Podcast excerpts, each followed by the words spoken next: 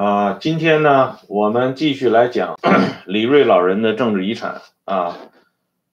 第十集啊，今天的题目叫王明在关键时刻救过毛泽东。在上一次节目的收尾处啊，我提到，就是说延安这个保安处为什么能够成为人们谈虎色变的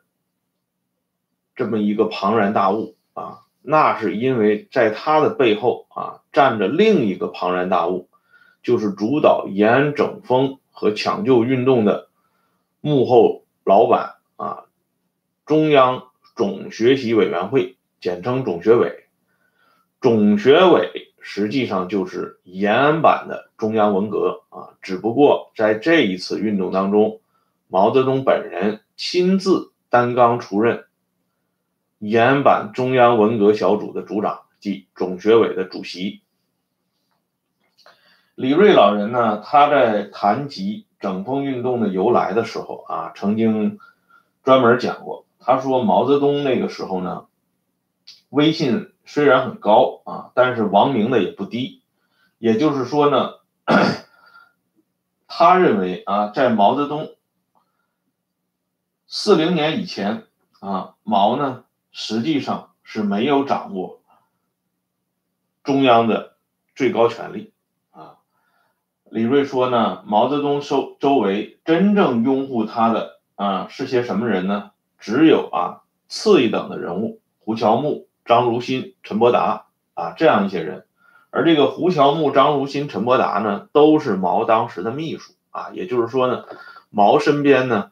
能够啊驱使的人物。就是呃自己的这几个呃小亲信啊，李锐的这个话呢，应该说是比较符合实际的啊。关于这方面呢，我们可以多讲一点啊。毛泽东呢那个时候刚到陕北啊，他用自己以前的秘书王守道啊顶替了，嗯，国家政治保卫局的局长邓发啊，把这个肃反的这个收尾工作给抓了过来。后来呢，毛又感到啊，呃，由周恩来的老婆邓颖超直接掌握啊秘书处这么一个关键机构啊，对自己来说是相当不利的啊。于是呢，他又把王守道呃调到秘书处去啊，把邓颖超排挤了出去。这个王守道这个时候呢，就等于说啊，一身兼有好几个职务，完全分不开身，所以呢，最后。又把这个保卫局的职务啊推了出去，也就是说呢，从王守道的任职就可以看出啊，毛当时能够使用的亲信啊，真正是捉襟见肘。因此呢，毛是非常需要啊，有这么一个契机，把自己啊曾经失去的权利加倍的夺回来。呃，可以说呢，就是毛一生最看重的枪杆子啊。毛对他的掌握权呢，在一九四零年以后啊，才得以实现。就是一九四一年，毛成为中央军委主席团的主席。在一九三七年八月二十三号啊，就是洛川会议之后的改选当中呢，毛虽然成为中央军委书记，当时习惯叫主席。周恩来退居其次啊，成为副书记。啊，标志着毛呢在军事上已经超越了周恩来啊。原来毛是周恩来在军事上的这个助手啊，现在呢两个人的位置颠倒了。不过呢，这也还只是啊毛部分的取得了军事的指挥权，还没有完完整整的啊把军队掌握在自己的手里啊。因为这个洛川会议最后落实下去呢，啊军队方面前。前线指挥主要是彭德怀，毛啊，在清除自己啊取得最高权力的这个过程当中，在他认为最大的绊脚石有两个啊，一个是王明，一个是周恩来。这个王明呢啊，在毛泽东眼中那是典型的眼中钉啊。后来林彪逃跑以后呢啊，这个周恩来这些人向毛泽东汇报。啊，毛呢就说过这样一句话，他说无非是王明、张国焘之外啊，再加一个，啊，可见呢，这个王明啊，在毛泽东的这个心目中啊，这个遭到仇视的这个程度啊是很深的。而王明之所以啊被毛所仇视呢，啊，一个是呢，啊，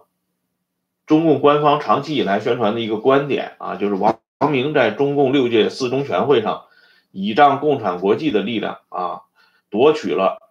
中共中央的最高权力，以后呢，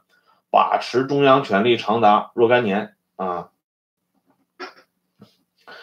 再一个呢，就是王明啊，长期推行一条啊左倾路线。而这个左倾路线呢，导致了啊，中共中央和红军呢不得不抱头鼠窜啊，从盘踞的瑞金啊一路长途跋涉，以至于最后啊到了陕北这么一个贫瘠之地。这是两个啊关键的点啊，但是呢，这种官方长期宣传啊，或者说是有意灌输的观点啊，实际上是完全站不住脚的，哎。一个是呢，就是说，啊，王明倚仗共产国际啊，成为呃六届四中全会以后实际的啊中共中央的这个呃掌舵者，这个呢啊有一定的正确性啊，但是呢，话又说回来啊，在当时中共中央啊能够站得住脚的人，无一不是共产国际扶植起来的。包括毛泽东自己，他也是彻头彻尾啊，莫斯科的一个啊，这个前台木偶啊，所以呢，这个板子你不能光打到王明的身上啊。再一个呢，王明所推行的所谓的左倾路线啊，在很大程度上与毛泽东、周恩来所推行的这个路线有很多地方它是吻合的啊，并不是说王明的路线脱离了毛周的范畴啊。所以呢，这两种说法啊，都是加诸在王明头上的啊两个紧箍咒啊。这个紧箍咒呢，也是毛啊得势以后给王明啊泼的这个脏水之一。王明那个时候啊，之所以遭到毛的忌惮，关键是王明那个时候的威望和他的职务啊，威望就不用说了，他这个职务呢是很显赫的啊，他是共产国际执委会主席团委员。兼共产国际政治书记处候补书记，啊，可以说呢，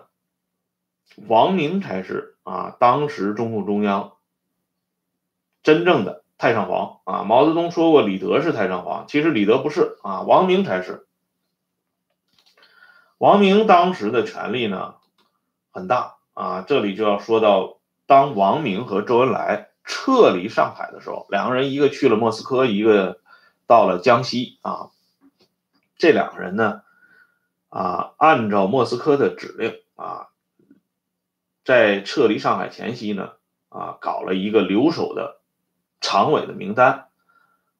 这个名单呢是由周恩来啊炮制的，呃，交给王明啊审看，王明通过了。最初呢是定七个人啊，就是秦邦宪啊，博古。秦邦宪、张闻天、卢福坦、李竹生、康生、陈云、王云成这七个人，后来共产国际远东局呢又加上了两个人，就是刘少奇和黄平，啊，所以就是一直有一种说法，就是这个留守常委啊有三个版本，一个是六人版啊，一个是七人版，还有一个是九人版啊。据张闻天在延安整风时候的回忆呢。这九个人最后的这两个人，刘少奇、黄平啊，不是王明、周恩来原来酝酿的名单里面的啊，是后来共产国际加进去的。这个九常委啊，就是俗称的九龙治水，这是中共历史上第一次出现，在中共中央啊这个最高权力分配的这个历史上，一共出现过三次啊九龙治水啊，就是说截止目前啊。一共出现过三次，第一次呢就是这个博古、张闻天这版本的啊九常委，第二次呢就是中共第十次啊全国代表大会，毛泽东提携王洪文成为接班人的啊十大那个出现过九常委名单啊，我们上一次讲过啊，这个也是啊临临时加进去两个朱德和董必武啊成为九个常委。第三次呢，就是胡锦涛时代啊，两届中央常委都是九个人。而非常有意思的是啊，每当出现这个九龙治水的现象的时候啊，他几乎都是啊毫无悬念的昭示着下一个强人时代的啊初露端倪，或者说逐渐浮现啊。你比如说这第一次的这个九龙治水呢，啊，接下来就是毛泽东重返中央常委的岗位啊，接下来呢就是毛泽东成为中共中央啊最高领袖。而第二次呢，十大之后呢，啊，又出现了邓小平啊，邓小平主导的改革开放啊，一下子搞了将近二十年。还有一个呢，就是胡锦涛之后呢，啊，我们就知道了啊，又出现了新时代。总之呢，这个九龙治水的后边啊，大戏是很丰富的。关于这个。王明啊和周恩来，他们在离开上海的时候啊，酝酿的这个留守常委啊名单呢，王明之所以选择啊一个看似少不更事的博古啊作为中共中央的总负责，这个理由是很简单的啊，因为博古这个人很听话，哎，一个呢年轻啊可塑性很大，再一个呢听话。啊，当然了，博古和王明他们的历史关系是很深厚的。不过呢，王明也留了个心眼儿啊，就是说，真正啊主导中央权力的啊，或者说是前台的总指挥啊，不是博古，也不是张闻天，而是周恩来。那个时候呢，王明和周恩来两个人的关系相当之融洽。啊，周恩来这个人啊，在鞍前马后服侍王明，让王明感到非常舒服啊。因为周恩来比王明年龄大嘛，啊，大五六岁的啊。可是呢，周甘于伏低做小，周的资历远胜于王明啊。王明这个人呢，在一九三一年的六届四中全会上服役取得大权以后呢，各方力量对他都非常不满啊。我们都知道的啊，罗章龙啊，何孟雄。这些人都专门搞过小组织啊，反对王明。可是周恩来呢？啊，他本来在六届四中全会的改选上已经摇摇欲坠了啊。正是因为有了顾顺章啊对周恩来的鼎力支持啊，让周恩来又重新啊进了这个六届四中全会以后的中央核心层啊。尤其是王明他们这伙人啊，对周恩来呢，一方面啊给了一点苦头吃啊。搞了一点教训出来，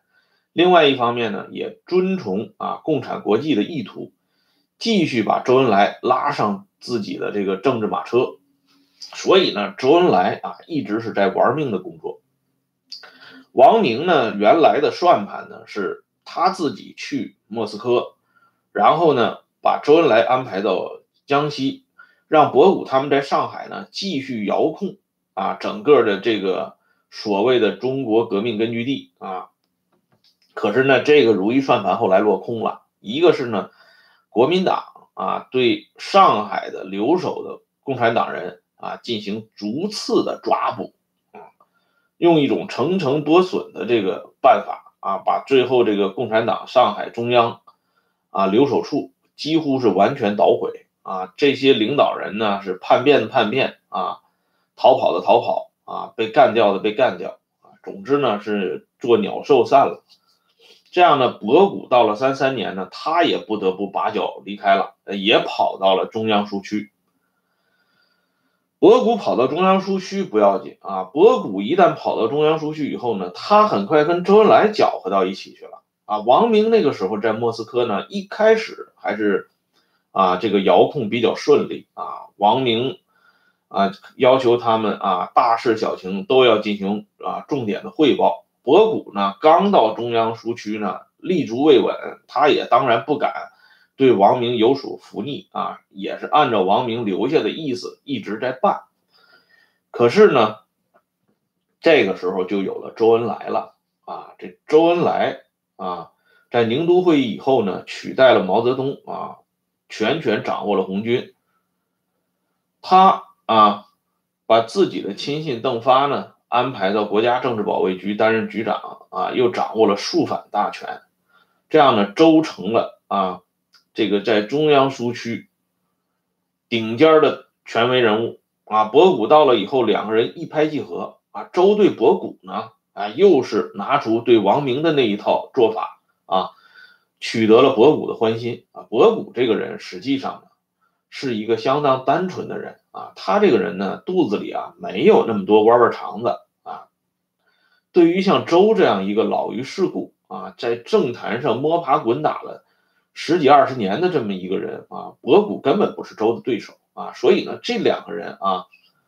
互为依存啊，互为利用啊，互为需要啊。很快呢，这两个人又结成了一个团伙。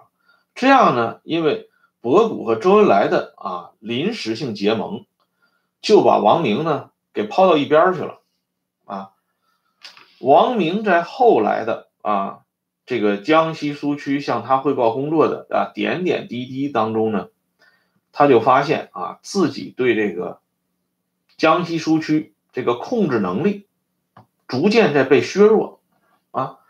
这个时候王明就不干了。啊，他呢就同这个康生在探讨这个问题。康生这个时候呢，就给王明出了一个主意，啊，就是说呢，要把这坐冷板凳的毛泽东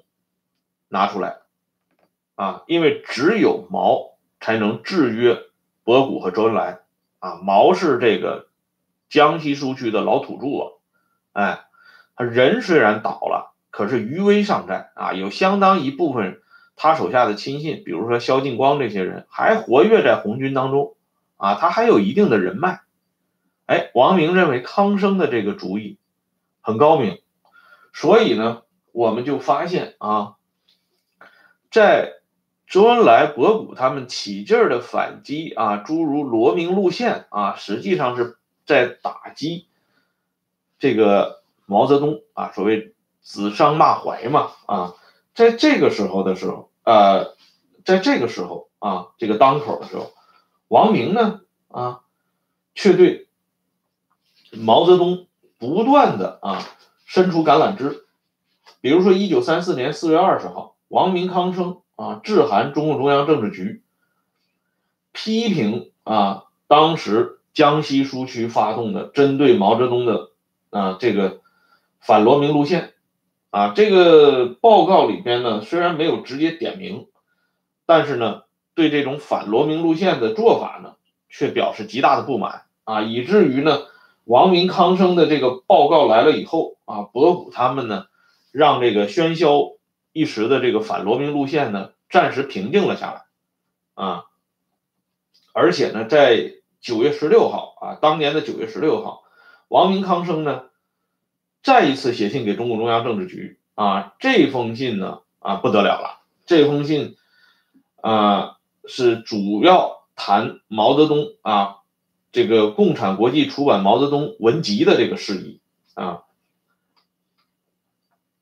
这王明在报告里这么讲的啊，他说毛泽东同志的报告中文的已经出版啊，绸字封面金字标题，道林纸非常美观。任何中国的书局都没有这样美观的书。与这报告同时出版的是收集了毛泽东同志的三篇文章，除了一个小小的文集，题名为《经济建设与茶田运动》，有极大的作用啊！我们都知道毛在党务和军事上是比较内行的啊，他对经济这块呢是一窍不通啊。但是毛呢？搞过茶田运动啊，他把茶田运动呢看作是自己的又一个生命线啊，借此呢标榜自己是土地革命的主宗啊。王明的这个报告里面呢，哎，就正好呢骚到这个毛泽东的痒处啊。他提到的这个小小文集《经济建设与茶田运动》啊，从表面上看呢啊，毛又成了经济方面建设的专才了啊。这一段时间呢，就是说。王明啊，一直在不停的啊表扬毛泽东。还有一个例子，就是更明显了，就是当时呢，共产国际啊，在一九三五年七月召开的第七次代表大会的时候啊，共产国际的发言稿是按照中共代表团啊拟定的啊，共产国际批准的这个发言稿的啊致贺词的人是滕代远，可是实际上炮制这个发言稿的是王明和康生啊。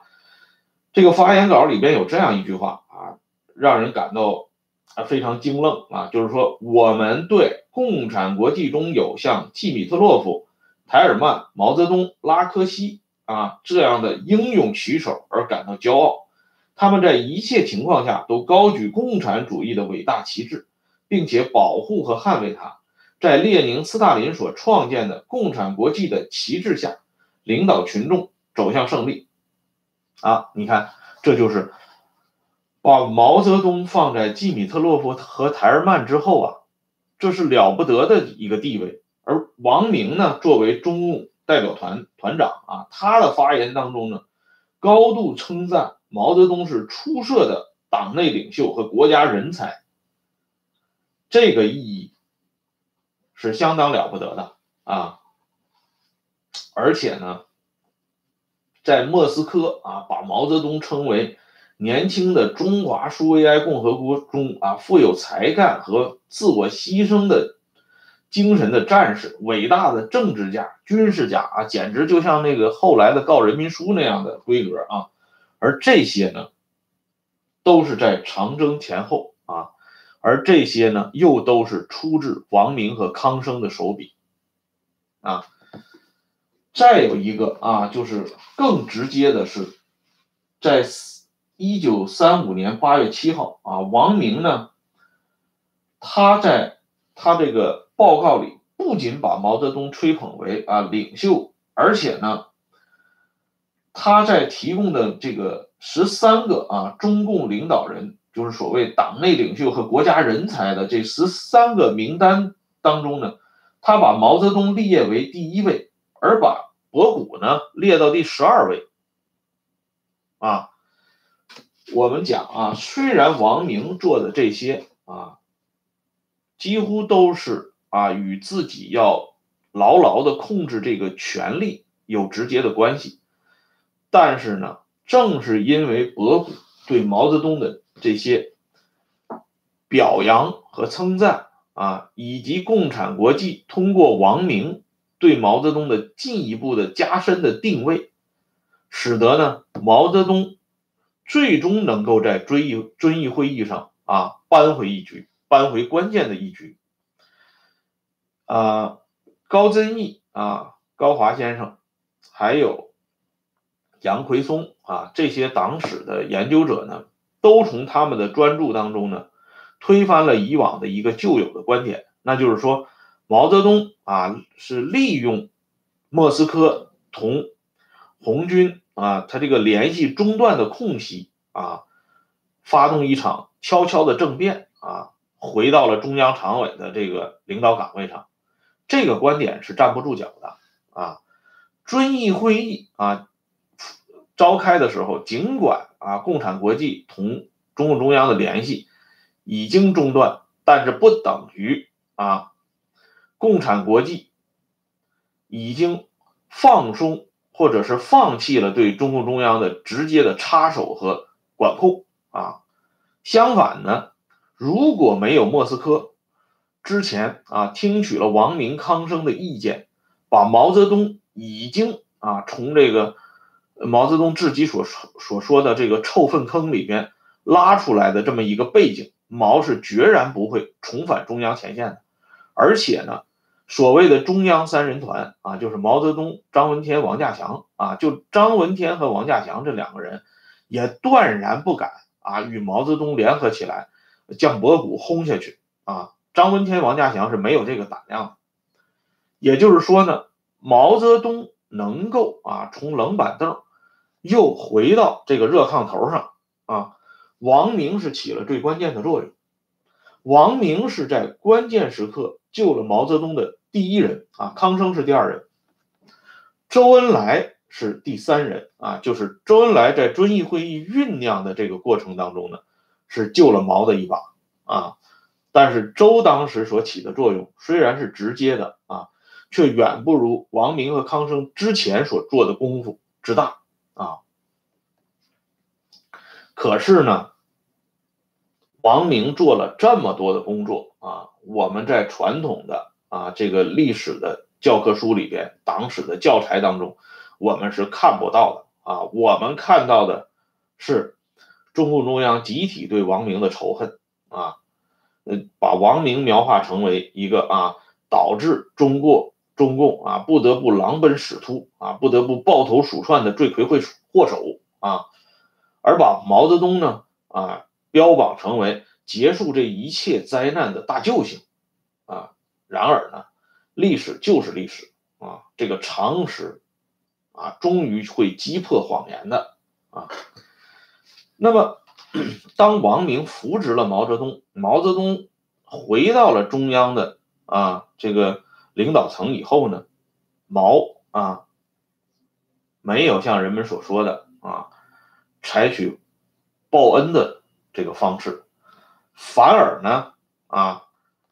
他把所有的力量集中起来啊，最终推翻了王明。不过呢，在这一切啊一切发动之前，毛泽东与王明。还有过最后的一次联手，这一次联手，他们的目标或者说是矛头，首先指向谁呢？我们将在下一次的节目当中给大家再次讲述啊！谢谢大家收看和订阅《温相说党史》，再见。